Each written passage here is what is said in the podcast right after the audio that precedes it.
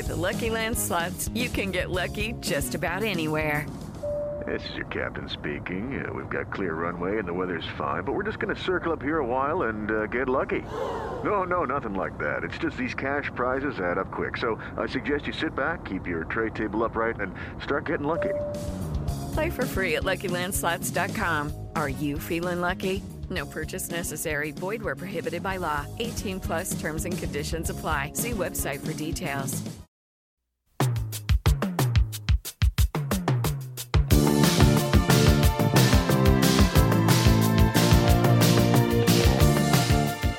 Hey, everybody.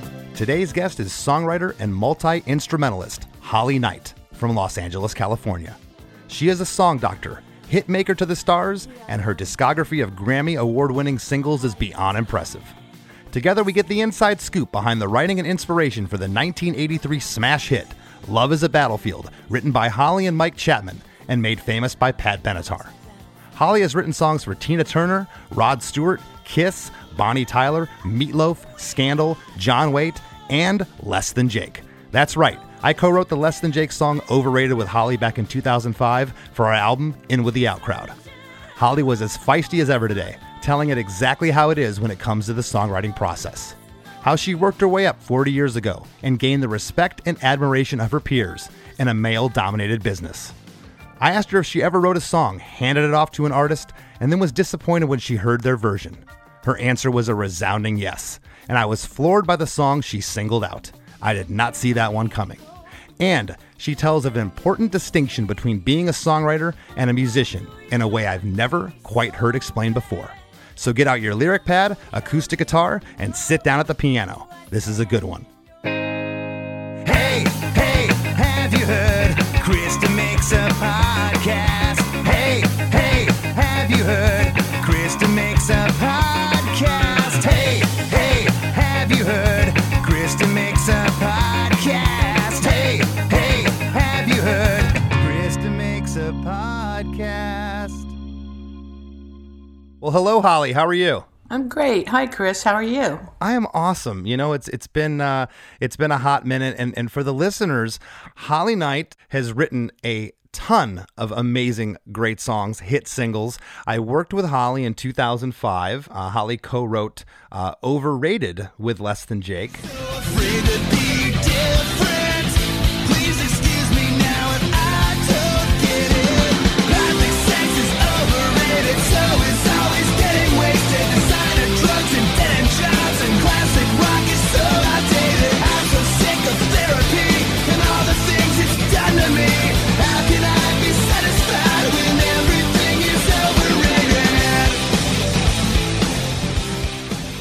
And when I found out that you were interested in in co-writing with us, I was over the moon. I, I you know, you wrote so many songs from my childhood. And the one thing when I was researching this episode that really got me that I didn't know until yesterday, you played on one of my favorite Kiss records, Unmasked, which is an unpopular opinion. That's when they kind of went pop in the early 80s, but there's some gems on that record. I had no idea that you played keyboards on Unmasked. That's right. Um, it wasn't anything planned either. Uh, it just sort of happened to be in the right place at the right time, and we had the same manager. And what started out as one song turned into the whole record. Um, once they heard me play, and they decided that they wanted to do something different and have a record with keyboards on it because they hadn't done that before. And I think a lot of people loved it, and I think probably more people hated it because, you know, they're a guitar driven band. But I give them a lot of credit for, you know, giving me a chance. I was an unknown. They didn't know it at the time, but I'd never recorded on a record before. And uh, even the fact that I was a woman, I thought that was pretty evolved, especially given the fact that they were known for, you know, they were known as womenizers. So the fact that they gave me a chance um, was phenomenal. Yeah. Well, now was this prior because you performed in Spider and Device, uh, both pop groups. Was this prior to Spider and Device? This uh, when you when you hooked up with Kiss? It was definitely before Device, and it was before I, you know, established myself or started writing songs. Um, but it was right before Spider. So Spider had the same manager, Bill Aucoin, and um, Anton, the drummer, had ghosted on uh, the Dynasty record because when they were doing their solo records before that, Ace hired Anton to play the drums because he heard him on a demo uh, on a demo of a song. Someone had submitted a song. It wasn't me, and it was our guitarist uh, in Spider, and he wanted to play a song to Ace, and that connection happened because they're all South African, and Eddie Kramer, who had produced Kiss and Jimi Hendrix and all this other amazing, you know, all these other amazing artists. Uh, they kind of bonded. They had that sort of expatriate thing going.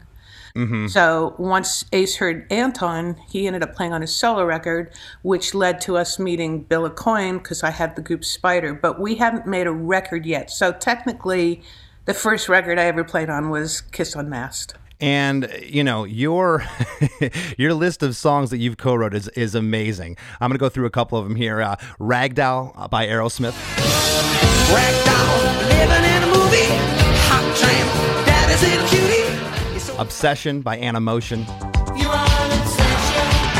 You're my obsession. Love is a Battlefield by Pat Benatar, which we're going to talk about today. Uh, the Best, uh, Bonnie Tyler, which was later renamed Simply the Best and became a number one hit for Tina Turner. You're simply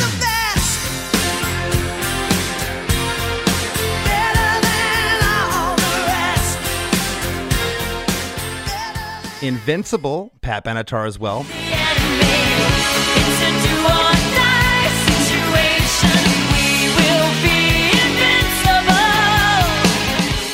Better Be Good to Me, Tina Turner.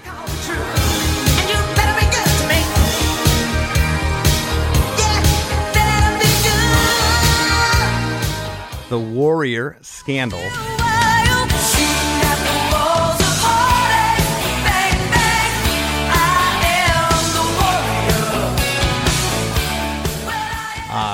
Just amazing. These were these were songs that I grew up in my childhood. Such a, a part of the '80s. changed John Waite, and you know you were talking about.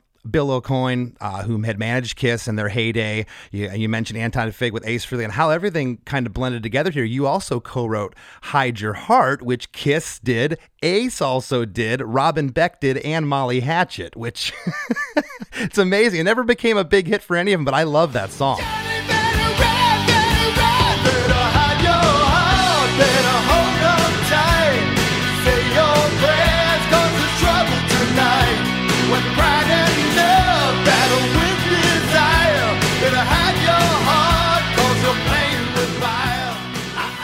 Thank you. I know. I, I think that song's been covered more than any other song I've written. It's crazy. It's unreal. Yeah. Um, yeah, I've written, actually, they've, uh, over time, I wrote some more. I mean, I wrote a couple of songs with Paul Stanley on um, Psycho Circus, and then I wrote a, a co wrote a song with him for his solo record. And, and oh, and also, by the way, I just wanted to clarify something. When Tina recorded um, The Best, it wasn't renamed simply The Best, but everybody seems to know it that way. That's sort of, they've kind of coined that title. It's still The Best. Oh, it is. Um, okay. yeah. Okay. I think the two words say the more. You can't really top that, you know, the best comes after that. Uh, but we did rewrite this. We had to write a bridge for that song after it had already come out, which is kind of unique. So I had read uh, a quote from Desmond Child uh, years ago, and Desmond's another songwriter to the stars, song doctor, whatever you want to refer to people that are that are outside writers from bands. And and and someone had asked him, you know, does it bother you that that you're not the face, that you're not known? Uh, and and he said. No, as long as my name's on the publishing form and and I, I see those zeros after uh, on the check, he he said I'm happy. And for you, of course, you know you played in Spider. Device had uh, it seems a little more success than Spider. You, you know, you guys Yeah. were out there doing a little bit more. At what point for you did you realize, okay, I have a knack for songwriting. I can do this, and it may not be you know me on the cover of the record, and I'm fine with that. Well, I left Spider after two records, and you know, I was already sort of being noticed. Turned, I, you know, I wasn't even really a songwriter until I joined that band. I mean, I'd been playing keyboard since I was four, and I was sort of heading in a classical concert pianist kind of direction. Uh, and then I discovered rock, and you know, so um, that changed. That was a game changer. And then um, I w- thought of myself as a musician for the longest time. And then when I joined Spider, you know, they were kind of writing songs that were fairly mediocre. I mean, they were great musically. They were, it was kind of like prog rock, but they weren't the kind of songs that we're going to get on the radio. And I knew that that was the way in. Um, so I thought, what the hell? I'll start writing. And as it turned out, I was I had a talent for it, you know. So every time we would submit songs for record, they would pick mine as the singles, and they didn't know who wrote what. It was totally unbiased. So when I decided to leave after the second record due to, you know, conflicts with the singer, pretty much. Mike Chapman, who had we had signed to his record record label, um, I'd already written "Better Be Good" with to me with him for Spider, and you know he just he he said come out to California and be a why don't you try writing songs for a living? It's not a bad it's not a bad gig, and songwriters are considered you know royalty in the music business and. You'll get to work with lots of people. And I mean, he just made it sound so appealing. I just jumped at it and I moved to California. And so already at that point, I thought, I'm going to be a songwriter. But it was really only after I had experienced a few sort of epiphanies that I knew that I had picked the right the right career. And personally, for myself, other than performing live, which I still love to do, and I miss it terribly. I'm totally fine being a songwriter. I hated doing the photo sessions. I hated all the other Me crap, right? I mean, just the pressure of it, and and you know, having to look good in this day and age. I mean, once uh, MTV exploded, it was it's so much emphasis. I mean, you know, the Buggles, yeah, they had it totally right when they said that video killed the radio star. And I kind of liked having the anonymity. I mean, as long as, as exactly what Desmond said, who, by the way, is a good friend of mine, he used to open up for Spider. And Awesome. yeah, and we've written together and stuff. We haven't written a lot together, but the last thing we wrote was uh, the Meatloaf record. May you rest in peace. Um, it Aw, was that's Bat Out of. Hell 3. So, yeah. yeah, it wasn't too long ago. That's very cool. Well, was there was there, you know, I noticed a lot, uh, you know, and I, I had seen your name. I, I was one of those guys, and I guess that's why I have a songwriting podcast. I used to read the liner notes and who wrote this and who wrote what, and I knew of your name. Ew, I missed that. Yeah, I, I, I, I knew where it was recorded, who the second engineer was, who the, who was the tape machine guy. I mean, I knew I knew it all. The A and R person. It just intrigued me, and of course, I saw your name back then. I saw the Jim Vallances, the Marti Frederiksens, the Desmond Childs. Was there competition with you back then, or did you guys all kind of seem to to to work together? How how was that process back then? I think it was somewhere in the middle. I think it was like friendly competition. Like we would write together, and when we, you know, when we weren't busy competing with each other, if that makes sense. Yeah, And, uh, and and it was interesting because at that time I was the only woman. So on the one hand, that was kind of lonely, but on the other hand, I loved it because it helped. It just gave me another edge to stick out as being different, you know. But I always grew up sort of being one of the boys in in a way. So I like that, and, and and also the fact that I, you know, I had skills as a musician. You know, if I walked in a room, I pretty much would. They'd be talking. I'd sit down and start playing, and they would shut up. After that, you know, and then that was in the beginning when I didn't really have much of a name or a track record. You know.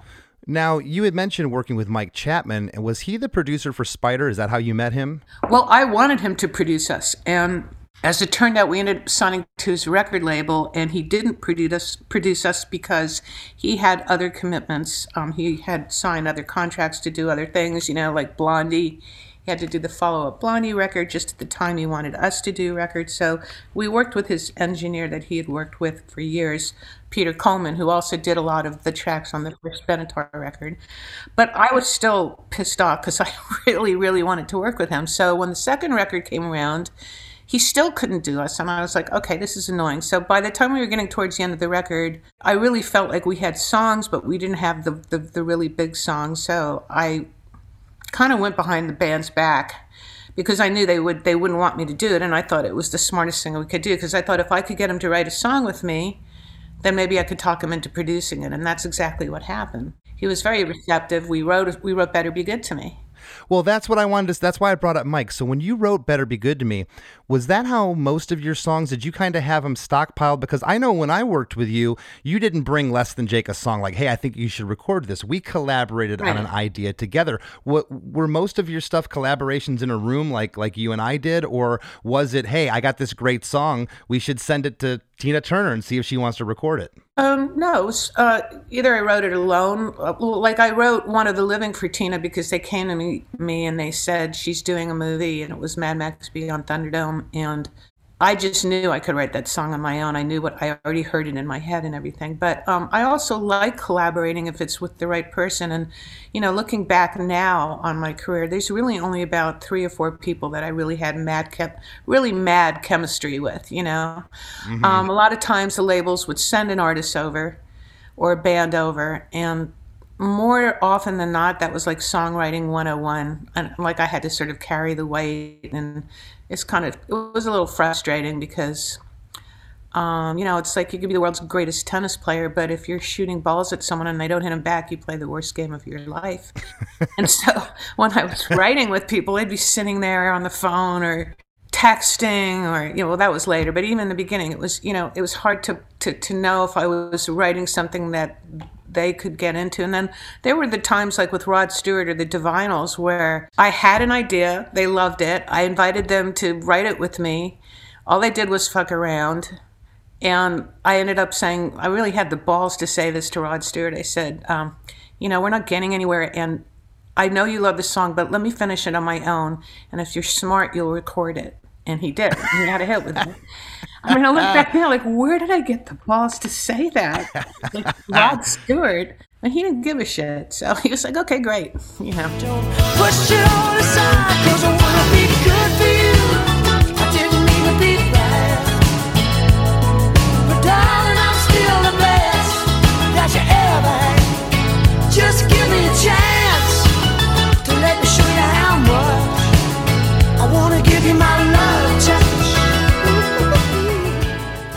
Again working with you when i found out you know i, I had written during that time period that was the only time i, I, I co-wrote with outside writers it was uh, Yeah, and that uh, must have been Sh- weird, right? I mean, I'm sure it's weird. I've been in a band, so I know what that feels like. it, it, it was i think it was weird I, I know it was weird for some guys in my band and They weren't in the room. That's why. well we we came from a punk background okay and if you Yeah. didn't do it all yourself you were sellouts and that whole thing and my whole position was you know i haven't had a hit and these people have and i just wanted to learn. I wanted to soak it up. I wanted to write a song with someone that was in the same room as paul stanley you know? Like i I, I looked forward to working with you. I worked with butch walker shelly Peiken. uh, there, there was a couple couple other people during that session and to me it was okay if we don't have a hit it's not going to matter they're not, they can't cry sellout. And if we do have a hit and it blows up, those people aren't going to matter either. so Right. it was a win. It was a win-win. I'll add one thing to that, which is is a, a pill I've had to swallow my whole career, and that is that nobody gives a shit who wrote it. I mean, they assume that the artist wrote it. People, especially now, you can't even. I mean, then they made it easier because you had to print the name on the vinyl record, or you had to print it in the book of the CD. But now that it's streaming, nobody knows who does what, and the artist gets all the credit. And and as you know, it takes more than a village to make that artist sound and look mm-hmm. good. And and it's a thankless job. I wouldn't want to be a songwriter starting out right now. What I loved about it was is, is you invited me uh, and Vinny, our drummer, out to your home, and we went into your home studio. Yeah, I'm still still living in the same place too. Yeah, beautiful home. We got there. We get in your studio, and uh, I remember you, you you had a cup of coffee. You were as cool as a cucumber, just calm. You said, "What's going on?" And we just started working on Overrated, and you bust out the piano, and there's the post chorus of that song, the whoa oh part.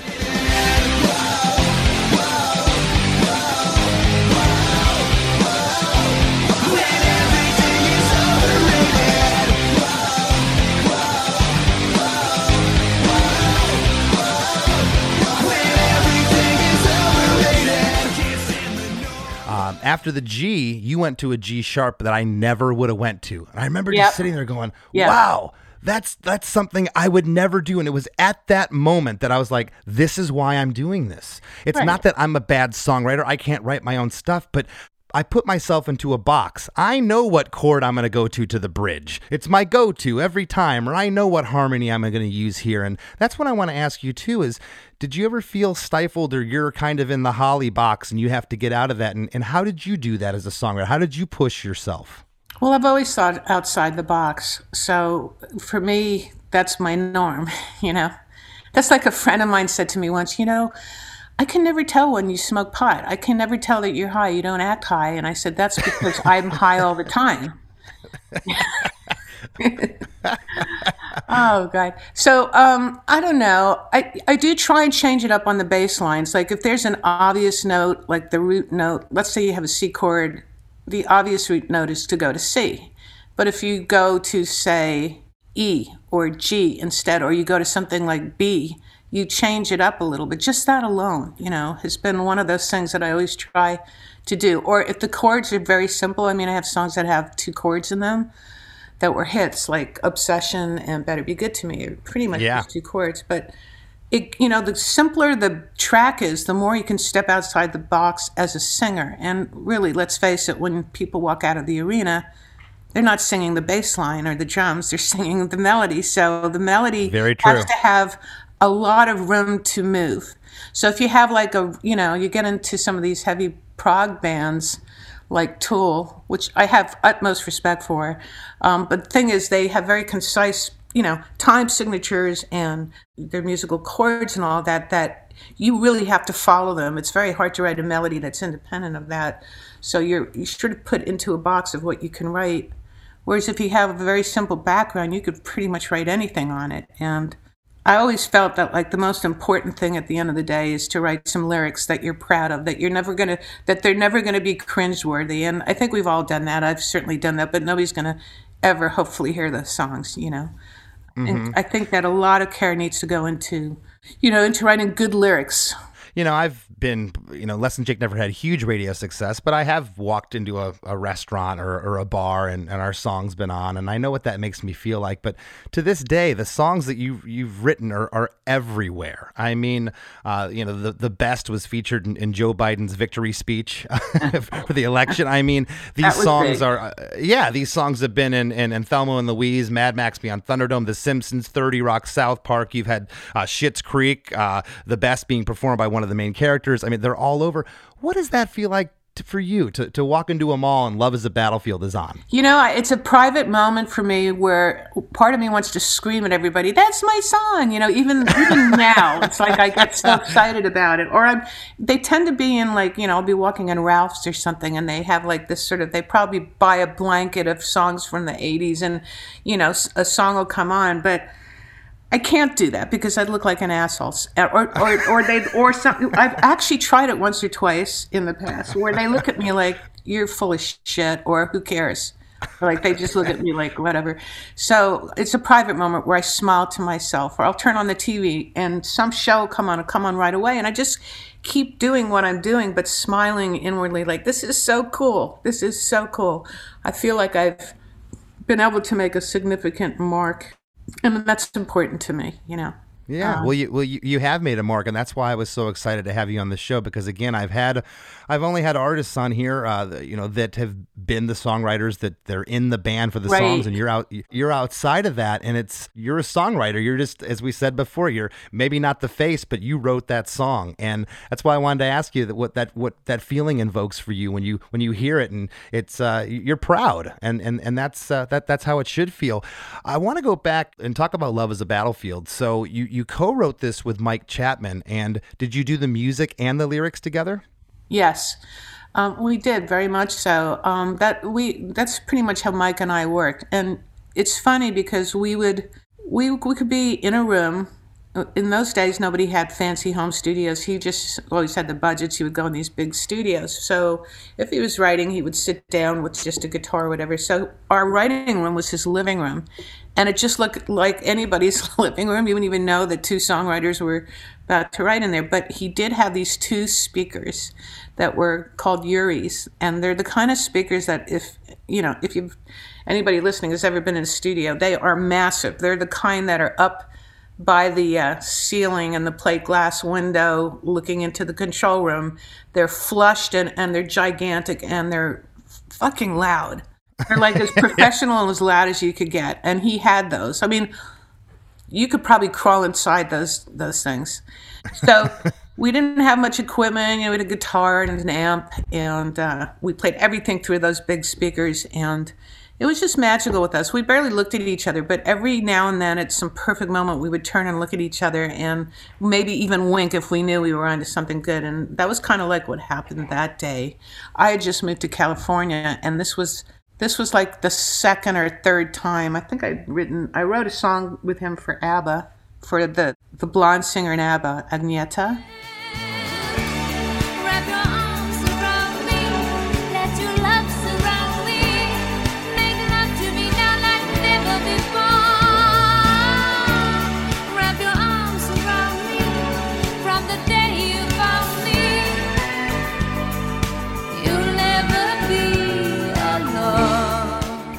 Yeah, this was like, I can't remember it was so long ago. It was either the second or the third song we wrote.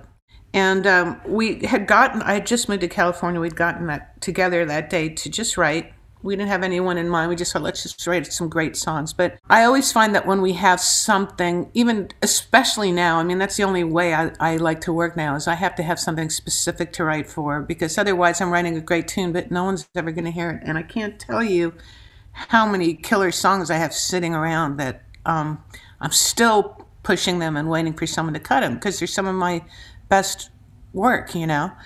But that day, we were just going to write for the hell of it, and the phone rang, and Mike's talking to this person. I don't know who the hell he's talking to, but he's laughing. Clearly, he knows this person.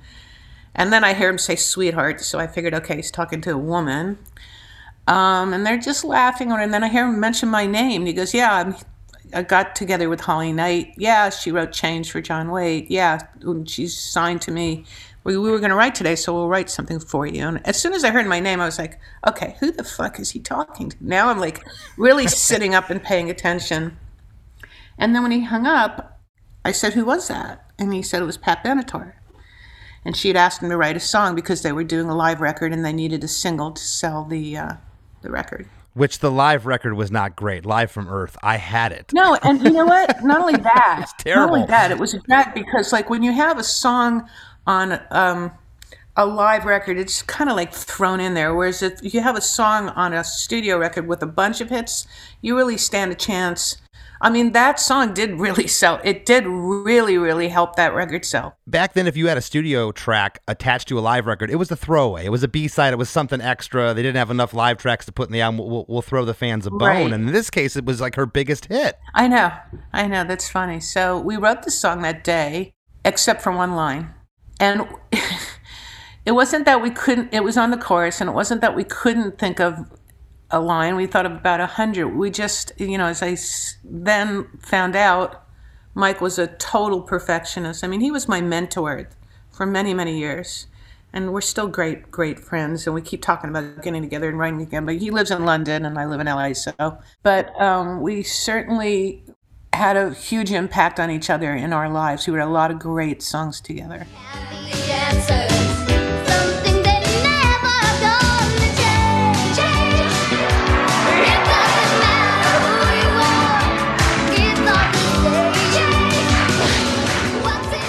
Hey, everybody, don't change the channel. There's a lot more with Holly Knight after a few words from our sponsors. Oh, and by the way, that clip you just heard, that was Holly's song Change, performed by a young Fergie on Kids Incorporated. I thought that was awesome. Okay, round two. Name something that's not boring. laundry? Ooh, a book club. Computer solitaire, huh?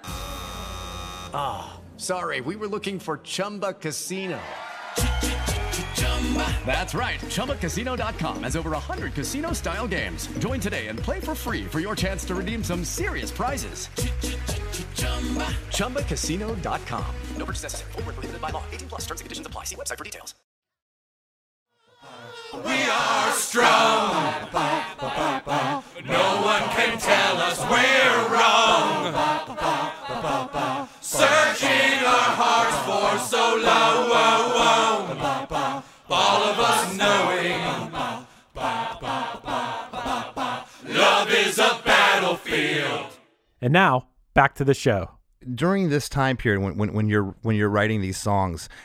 you don't typically typically the songwriter doesn't go in the studio with the artist you give you give the song to them was there any songs you ever wrote that you felt were hits and or you loved how it was in the demo but the artist cut it and it just they just blew it the sounds were bad the performance was bad it just didn't live up to your expectations Well, you know, yes, absolutely. Not that often, but one of those times was Love is a Battlefield, ironically. really Yeah. we did a demo that was very epic. It was like meat and potatoes, and it was like something that would have been in Game of Thrones. You know, it was. They go around saying it was a ballad when they got it, but it wasn't a ballad. It was a mid-tempo song. It had like my style has very often been mid-tempo eighth note, like dun dun dun dun dun dun dun dun dun dun right. So that's not a ballad, but we gave it to them and, you know, it was kind of, I, I- never really discussed it with Chapman, but it must have been frustrating for him because here was a man that was producing one hit after another, number one hits. You know, whether it was Blondie, like Heart of Glass, or, or you know, Rapture, or it was um, Nick Gilder, Hot Child in City, or My Sharona. He was like a, an amazing producer. And to hand this over to someone else who was the guitarist at the time in the band, he actually introduced her, him to Pat as her guitarist. And he was on, involved on the first record uh, that Pat did. So that's where the connection was. What they sent back was a dance track, and we hated it.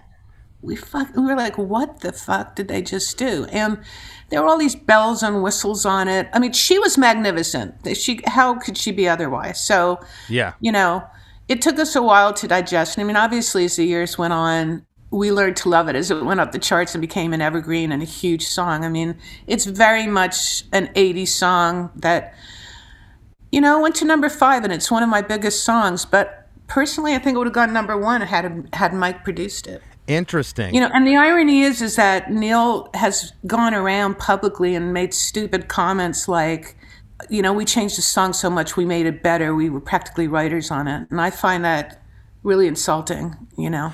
Well, because the initial idea, uh, if they never would have been presented with the initial idea, they wouldn't have had it. And she's speaking of Neil Giraldo, which is Pat Benatar's husband, who's played on all of Pat's records, uh, who is now credited And as playing- produced.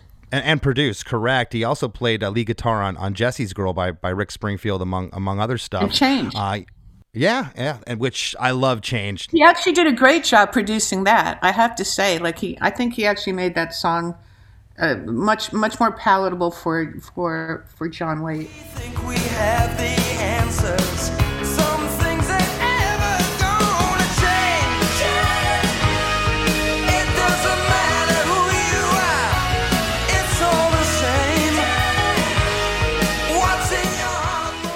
That song's amazing. You know, typically Holly. Oh, he's a great guitarist. Typically, You know. I go I go through and talk about this instrument that came and the song came out, but you weren't there for that. But I do want to go through the lyrics, and I kind of want to talk about about the arrangement uh, and see. I, I I know that the song became more of a a '80s pop dance song than what you orig- originally had in mind, but I kind of want to go through and see if stylistically. Uh, or excuse me, arrangement wise, if the song was the same, and it, it starts out basically with the chorus. You know, it's it's uh, the drums. There's a really killer bass groove and a synth part that comes in, and uh, we are young, heartache to heartache, and and there's some spoken word stuff that Pat's doing here before the song actually kicks in with the chorus.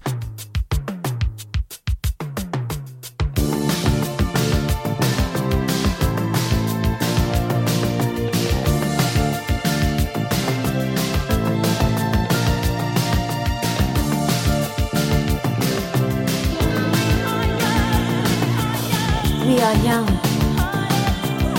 heartache to heartache. We stand. No promises, no demands. Love is a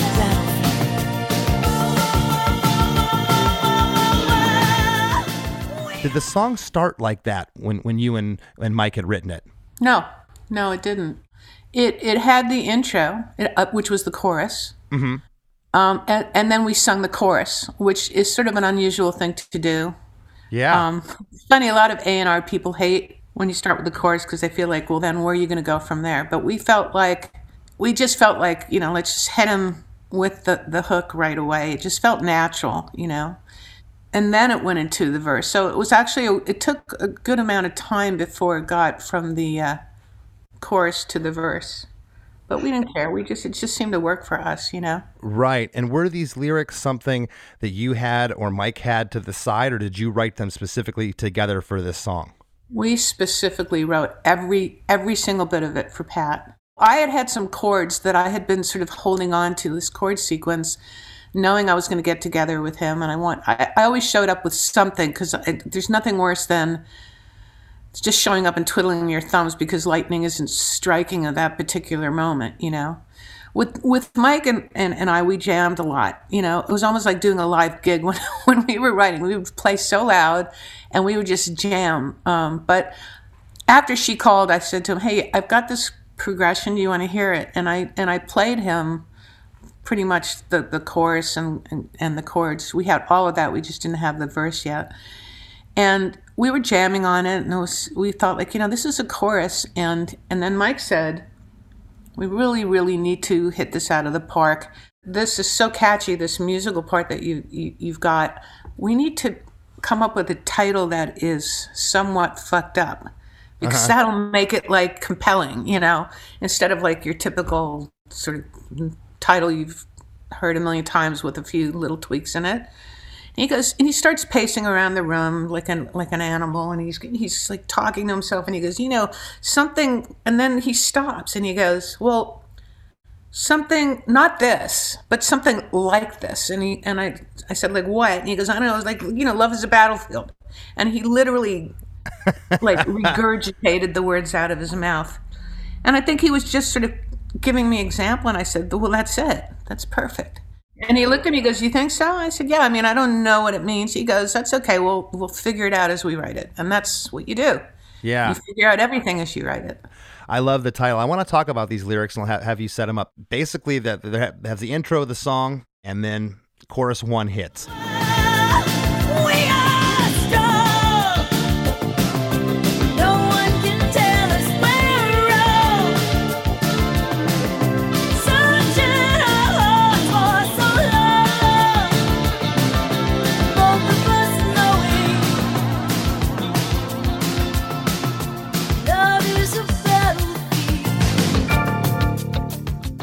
We are strong. No one can tell us we're wrong. Searching our hearts for so long. Both of us knowing love is a battlefield. And who can't relate to that though? You know, love being a battlefield. It's it's uh, it's good, it's bad, it, it's ugly, and everything everything in between. So basically, what what are you saying there? Well, pretty much what you said. I mean, when they did went to do the video, it was more about her running away from home and having a battlefield of love with her family, which um, I related to that too because I, when I saw the video, I thought that that made sense as well. I mean, it can be whatever you want it to be. Everybody, it's open for interpretation, and I don't really like to sit there and dissect the lyrics because it kind of dis- demystifies it. But I will tell you that there was a certain rhythm to it. Da da da da da da da da da da da da da da da da da da da. You know, so that's why I said we had this one line that was missing. It took us a week to get the one line in the chorus. What is the line? No promises, no demands. Okay. Because it was that da da da da da da da. It wasn't a complete sentence as much as it was almost like a slogan. Like you could almost see that in a commercial now for a car. You know, promises, no demands. Which is interesting because you get that lyric at the top intro, but the first chorus it doesn't come in. That it comes in on the second chorus, uh, which they which which is which is switched there. And do you recall?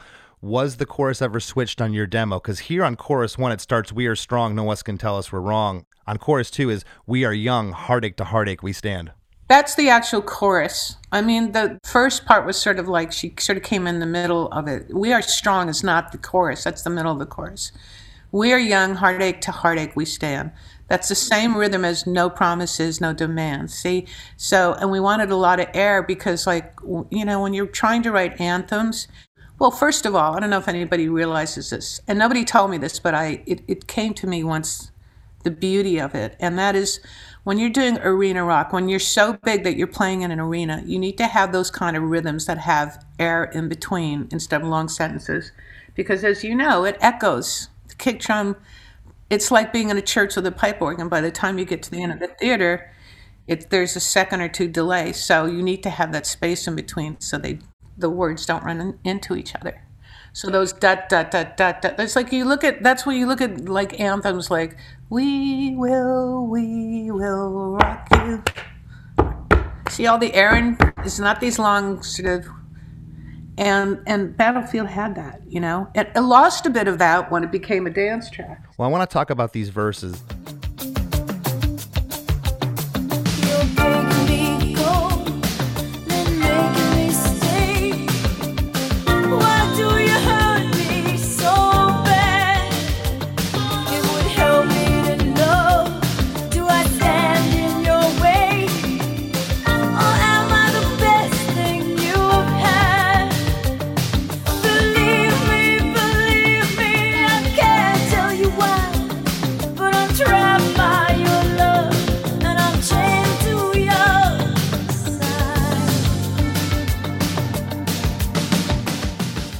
One. You're begging me to go, then making me stay. Why do you hurt me so bad? It would help me to know do I stand in your way, or am I the best thing you've had? Believe me, believe me, I can't tell you why, but I'm trapped by your love, and I'm chained to your side. And was the lyrics that ended up on the record, was that all uh, from, from your demo? Nothing was changed? Yes. Nothing. And how did that work when you and Mike were going back and forth? Would would you come up with a line and then maybe you, you know he he'd take a walk outside, you come back in and say, "Hey, I got this idea for this line." Yeah, I mean, there's very much sort of like this thing, you know, someone will throw out, believe me, and I'll, you know, I might say, like, well, why don't we do that twice? Believe me, believe me. I can't tell you. I can't tell you what. I don't know what. No, why? How, how about I can't believe me, believe me, I can't tell you know, that kind of stuff goes on. At least with Mike and I, it did on that song. There have been other songs like where we wrote a song and then he would go off and sort of come back with the verse that he had written. I was, you know, in the beginning, I would say, because I was more sort of classically trained, I think he respected that. I had the bass lines. He always loved my bass lines. I always started with, I'm really into bass. Because I think if you have a bass and a melody, you've got all the elements of a song. Some people would think it's the, like a guitar and, and a melody, but I actually think it's the bass because the bass really kind of defines um, if you wanted to go somewhere different, you can still sing the vocal with it and get the whole thing. Was this bass line that made it on her record? Was that uh, on your demo? Because I love, I think the bass yeah. line's amazing in this song. It's so funky. It's a little song within the song. Yeah, it was actually um, it was like like theirs was t- like more Bo Diddley like bum bum bum bum bum bum bum bum. Ours was more like halftime, like da da da da da da da ba dum bum bum bum bum. But that bass line was like that was what I brought to Mike um, when I first had the idea. Ah, it's so good. Chorus two happens, which is the double chorus, and then there's that eight bar uh, instrumental again, just like before that that happens.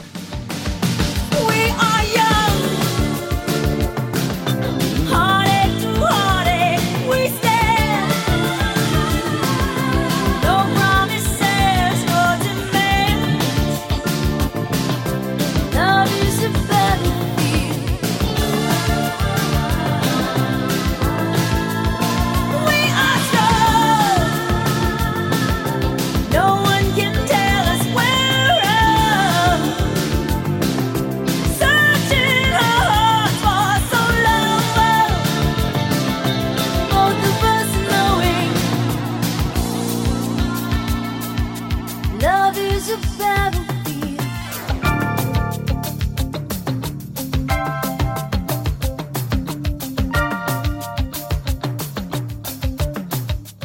It's a holding place. I call those refrains. Yeah, yeah, and I love the arrangement. This song's five minutes and twenty three seconds. It's a long song. It's crazy. We even had the whistling on it, and I've I've gotten into a debate with Neil because he thinks that he came up with that, but, but Mike was whistling on. Uh, he was actually whistling on the beginning of the song. Like it started out, he had the uh, he had the drums playing first, like boom boom bop boom boom, boom. and then he started whistling, and then came in with dun dun dun dun dun dun dun dun dun dun like that, you know. Well, I was going to ask who whistled that part. That was him. oh, okay, I think he was just fucking around. Love is a battlefield.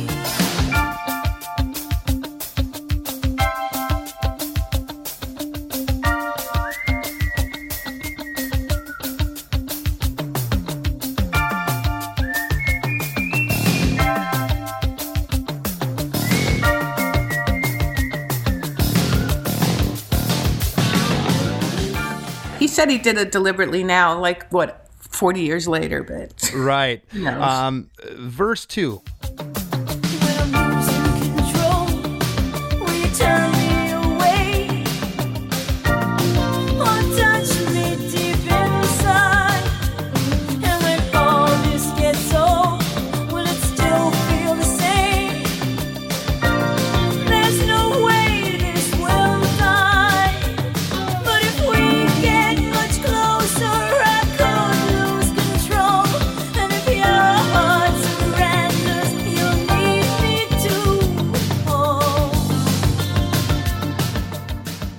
When I'm losing control, will you turn me away or touch me deep inside? And when all this gets old, will it still feel the same? There's no way this will die. But if we get much closer, I could lose control. And if your heart surrenders, you'll need me to hold. Was verse two ever verse one? Do they ever interchange or was that always the same? No, that was the same. It's the same? Okay. Yep. And then we get into uh, chorus three, double chorus again. And then there's 32 bars of instrumental. That's where the real long, the long piece comes here at the end of the song before, before the double chorus uh, at the end. And from your demo, okay, was your demo about five and a half minutes or, or did they add more? Did they, did they cut it down? Do you recall? I don't remember that. I know that we had an instrumental section there, but you know, Mike wasn't a lead guitarist, so I think you know that's where Neil sort of put in that solo. You know, dun dun dun dun dun dun dun. dun.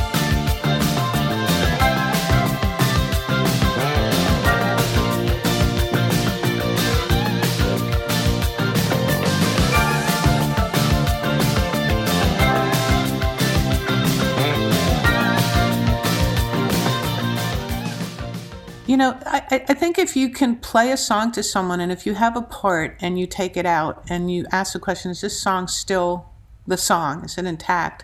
Then you can tell that someone's either rewritten the song or just added to it. And you could take that section out and Love is a Battlefield. is it's all there, you know? It is. It is. so I think that's more like a production thing or, you know, even changing the tempo and the, uh, you know, the feel. That's all production.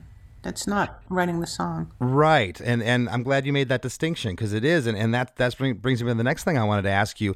I was really surprised to hear you say that you, you hated it when you heard it. Did was was Mike was Mike not into it either initially when he got it back? Oh, he hated it. He hated it. Okay, We were so like, what? so was it surprising that all of a sudden you're seeing it climb up the charts and it's doing this, and you're like, what's going on? Because no, because we know a hit song is a hit song. We knew it was going to be a hit, and we knew it was going to do well. I mean, look, it had Pat Benatar singing on it, and she's phenomenal. right, She's Right. still one of my favorite singers, and you know she delivered it. And uh, my my problem wasn't at all with her. It was just the, the the track that embodied it. I really felt like it was a number one song. right, And I and, and I think had it been a little bit, it just seemed like there was so much going on. And like I said, I like to keep things a little bit more, you know, simple. And that brings me to something that is is is a really important thing to to mention that. You know, when I write, I, I put on my writing hat and I think like a songwriter, which is very different than when I think of myself as a musician. You know, if a guitarist comes in and they write a song, they're they very often are focused on like the oh here's this what do you think of this guitar part you know, and and and it's like they're two very different things. Um, I think that being a musician, because I'm both, it's more ego driven, because that's all you really have going. So unless you're a great songwriter, you know, you want to shine, and I understand that. You know, you want to solo, you want to. I mean, I've just worked with a group right now, and it's all women, and they're phenomenal. I mean, this hasn't never been done before. Um, the group is called We Are Equal, and and they're beautiful too. But you know, I had Chris Lord Alge do some phenomenal mixes, and they were kind of taken aback, like, "Well, there's not enough guitar, or there's not enough me, or there's not the basses." And I was like, and I said again, you know, people walk out of the arena singing the melody. They're not singing the drum parts. It's like you need to get over that and be part of a team and do what's best for the song and what serves the song. Don't you want to have a hit? You want to mm-hmm. get on the cover of Rolling Stones, you you ain't doing it unless you have a massive following live, which doesn't happen that quickly anymore, especially with a pandemic, or it goes viral because of the content and nature of the song. And that's the difference. That's when I made that switch over to the song was more important. That's when I really knew.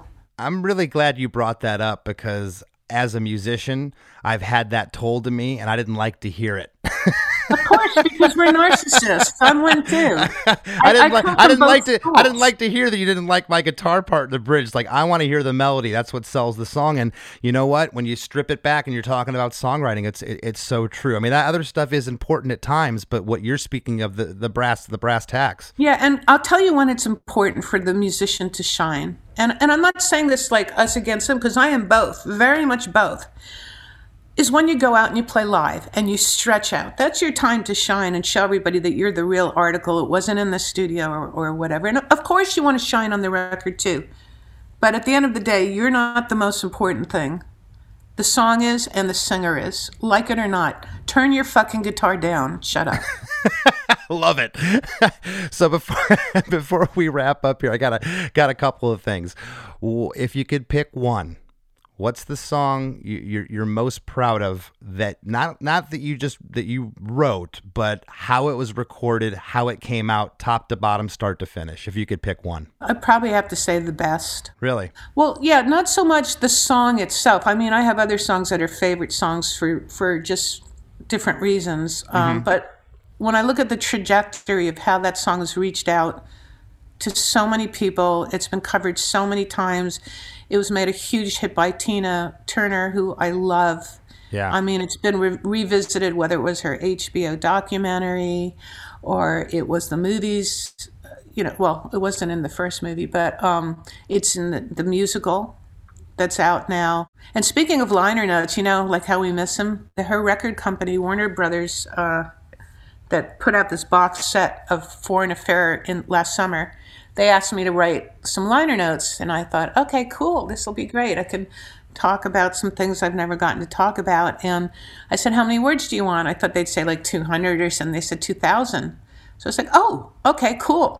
So um, I got to do that and talk. You know, I, I've got a book actually coming out probably in the fall. My memoirs. Oh, cool! I'd love to read it. Yeah, it's pretty racy and edgy. It's it's really kind of focused. It's centric on that that '80s period when MTV started and when it started to, you know, die down at the end. And the last song I wrote in a decade was the best. So, you know, it has a lot of um, you know nostalgia for me and stuff. You know. That's Um, great. but if, if you were to say musically what my favorite song was, I'd probably say Invincible. Okay, that's a great great track. Love it. Well, one one last thing before before we uh, before we go. Have you written your best song yet? I, you know, that's a hard thing to answer. I wrote a song a couple of years ago, which was very autobiographical. I actually wrote it in the style of theater for music, uh, for a musical that I want to do. And I think that was one of my best songs. Mm-hmm. I mean, no, have I written my? I probably, if I, the minute I start to think that, I might as well stop writing. So I have to believe that I'm going to keep, you know, That's what I've always said. I've always said my, my next song could be the could be the best one, and that's what that's what keeps me uh, keeps me chasing it. It just keep keeps the keeps the fire and the passion alive. Yeah, exactly. Because you know, the minute you think that, you- you just like you might as well call it a day. And I'm far from far from calling it a day. That's awesome. Well, anything you'd like to leave the listeners, but before we wrap here, I know you said you got you got your book coming out. Uh, any, any other project you like to talk about? Well, like I said, I've got this uh, exciting new band um, that I. It's sort of a collective, actually, which it's going to always be women in the group. Just just just because I want people to know that there are some amazing musicians out there, and uh, the songs are great because I wrote them. um, and you know, if they're gonna, I, I've encouraged them to bring in songs too. It's not like it's got to be the Holly Knight show, but I'm I'm very proud of that. And uh, you know, I just keep on writing and stuff. I don't have to, so when I do do it, it's really because my heart's in it. Sort of like it was when I first started out. Well, uh, we'll have to we'll have to write another one together, and I want to hear what you have in the vault. Oh, I do want to say, I do want to say that I love that song we wrote, "Overrated." I think it's a great song. It's one of my favorite. Really, I love it. Well, thank you very much. It's it's one of those songs that uh, has kind of stood the test of time for the band. We find ourselves uh, more often than not playing it when we go out on the road. It just it has that jumping vibe where just it, it's bouncy. It's, Yeah. it's it's what you're talking about with those bass lines. It has that Holly bass. Uh, that- Yep. exactly, exactly, That's that half note you're talking about. Exact- yep, On that- the refrain. That's it. Yep. So, well, thank you, thank you so much for for sitting in with us today. I appreciate it. Thank you so much for having me. And um, yeah, let's write again.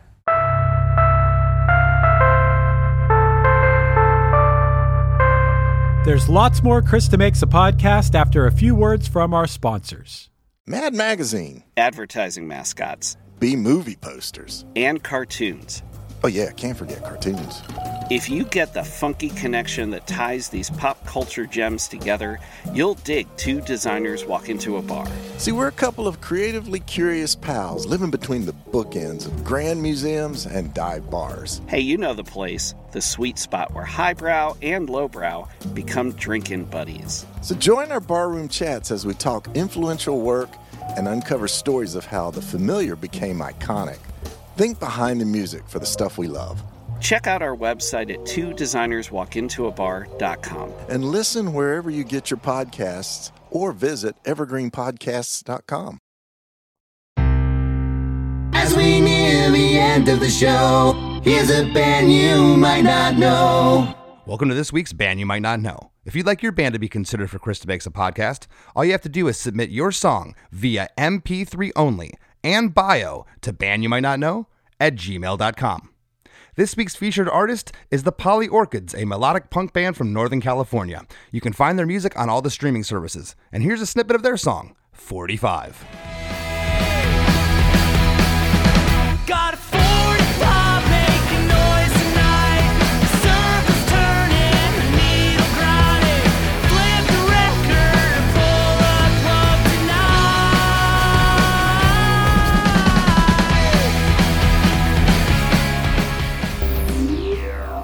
The Wrap with Chris and Chris. All right, so let me start by saying that Holly is awesome. And she's written so many incredible songs, as you covered in this episode. But this was a really different episode. And I didn't know how this was going to work because usually you can talk about the recorded version of the song. But in this instance, her and Mike Chapman wrote the song, but they weren't really involved in the actual recording of the song that we all know. Yeah, they handed off their baby to another family to raise. And surprisingly, when they saw the child a couple years later, they didn't like it. Um, I know. That was amazing. I mean, hear this song shot through the stratosphere for Pat Benatar, her, arguably her biggest hit up to that point. Uh, the whole thing just, it, it was crazy to hear that they didn't like what they did to their song. Yeah, it was really interesting to hear that perspective from Holly because you or I, if we wrote a song and it went to number five in the charts, I think that we would just automatically like it, you know?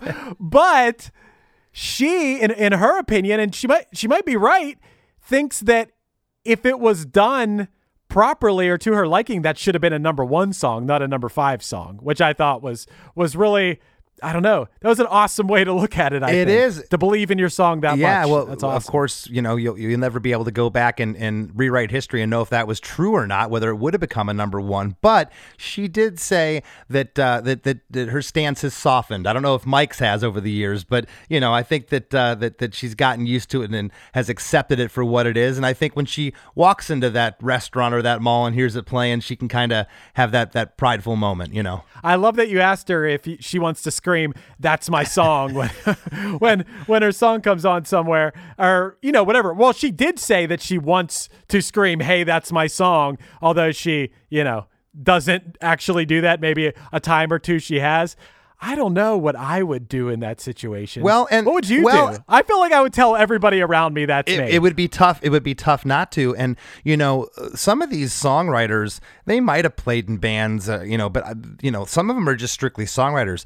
She was on both sides of the spectrum. She even said that she misses performing. That's part of her. But you know, I, I liked when she kind of gave the example of there's musicians and there's songwriters, and you have to separate it. And there, there there's some truth in that to what what what she was saying. You know, and she was talking about just the meat and the bones of the song. And if you look for publishing, I don't know if a lot of listeners know this, but you know, you have lyrics and you have the music to a song. And, you know, a band like Less Than Jake, we, we've cut in our, our, our horn players uh, on, on certain publishing things if we felt that that really elevated or lifted the song. But you don't have to on paper do that. It's chords and melody and lyrics. That's it. Well, speaking of that, Chris, I thought it was really interesting, and Holly might be the first person I've ever heard say this, but Holly believes that a song, the true elements of the song, are the bass line and the melody. And you know I love that. being a bass player, you gotta you gotta love that, and and, she, and she's so right. And this song, and that's why I asked her specifically if the bass line that she had come up with with Mike on the demo, if it translated. She said it was a little different, but for the most part, because the bass line's wicked in this song. It is just so good. It's it's like Billie Jean, Michael Jackson. We've talked about it on this show before. Those songs that if you just zone in on the bass part, it's a song within a song. It stands on its own. I love that. I really, really love that. And yeah, man, the bass line, a, bass line is so important in a song.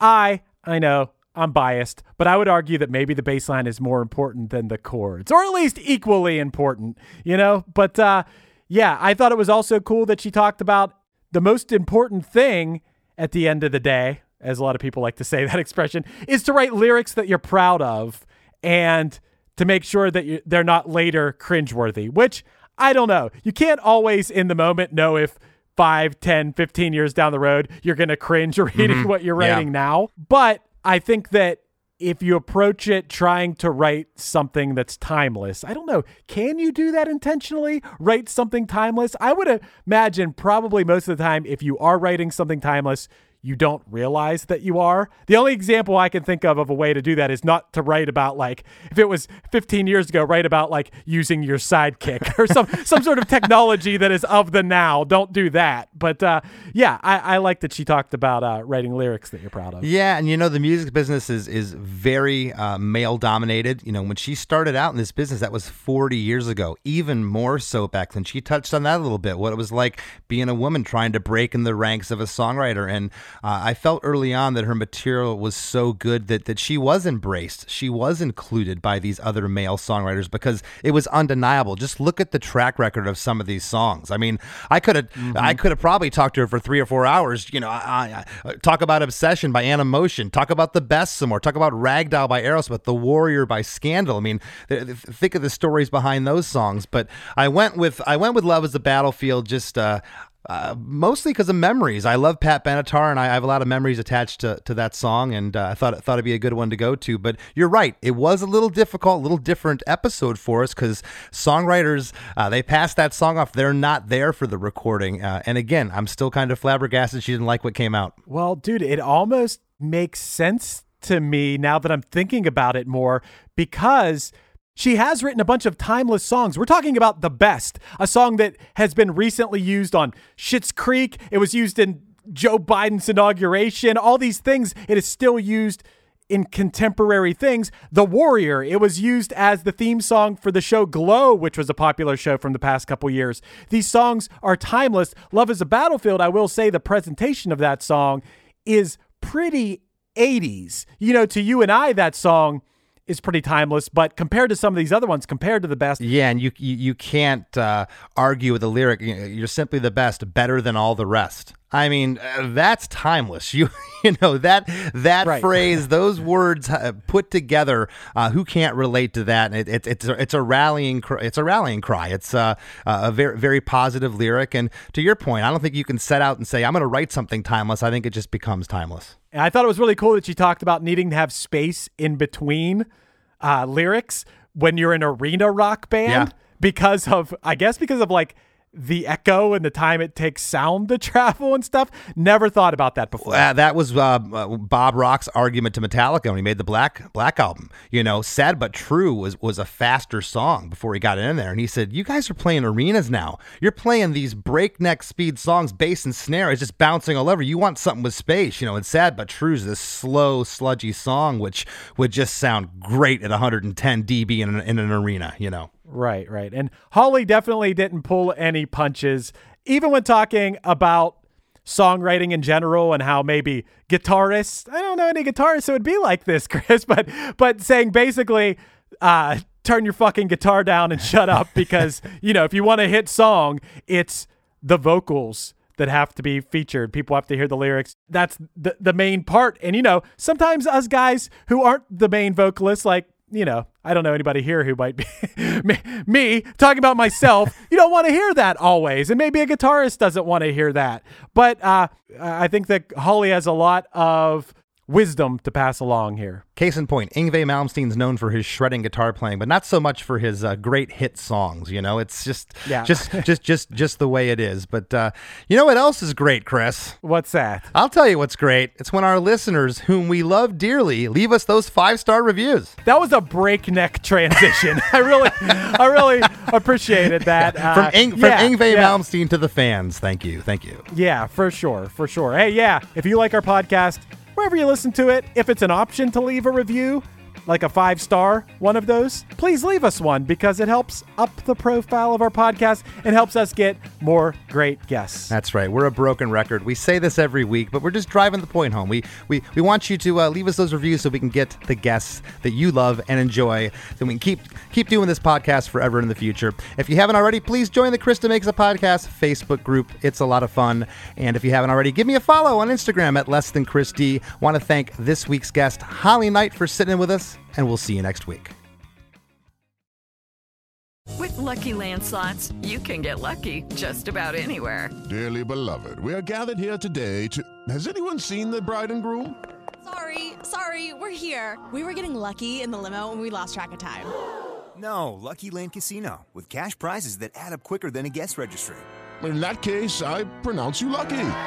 Play for free at LuckyLandSlots.com. Daily bonuses are waiting. No purchase necessary. Void were prohibited by law. 18 plus. Terms and conditions apply. See website for details. Hey, what's up? My name's Lurk, and I'm the host of Lambgoat's Van Flip podcast. Every week, I have in depth conversations with bands from all over the scene, big and small. We also like to keep our finger on the pulse and showcase up and coming bands on the show as well. So come check out Lambgoat's Van Flip podcast.